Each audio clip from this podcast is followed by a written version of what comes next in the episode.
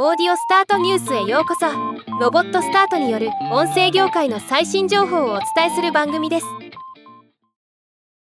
アイエービー がポッドキャスト広告の買い手と売り手のためのチェックリストを発表しました。今日はこのニュースを紹介します。このチェックリストはポッドキャスト広告の効果を向上させるためにキャンペーンのあらゆる段階について、目的、ターゲティング、クリエイティブ、測定などについて包括的にチェックできるようにするフレームワークで、アイエービー のワーキンググループのメンバーにじゅうめいによって作成されたものです。メンバーにはアドラージ、バロメーター、エスエックスエム メディア、トリトンデジタル、アイハートメディア、アスレチックグリーンズ、キュムラスメディアなどのポッドキャスト配信プラットフォームおよび広告主のメンバーが含まれています。このチェックリストを使うことで、キャンペーンの目標の種類、例えば新製品の発売、ブランド認知度の向上、売上の増加などを明確にし、この目標を達成するために期限、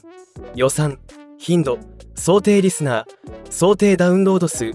キャンペーンの測定方法など多くの情報を事前に明らかにしておくことができます。アイエービー は、成功するキャンペーンはすべて戦略的アプローチから始まります。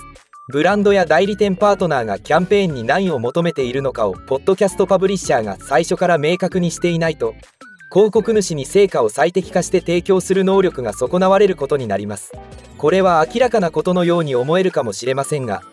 アイエービー 会員全体のポッドキャスト広告の買い手と売り手は、キャンペーンを成功させるためのこの基本的な側面が、日々の業務運営の混乱の中で失われることが多いと報告しています。ポッドキャスティングの成果を測定する能力は大幅に成熟しており、購入者は特定の形式の測定ができないと決して想定すべきではありません。パブリッシャーや効果測定会社は、様々なオンラインおよびオフラインの測定ニーズに合わせたカスタムソリューションを作成できるため、ブランドはキャンペーンの基礎となる ケーピーアイ を測定する方法について具体的な質問をしてテーブルにつく必要があります。と指摘しています。日本でもこういった取り組みが求められるのかもしれません。ではまた。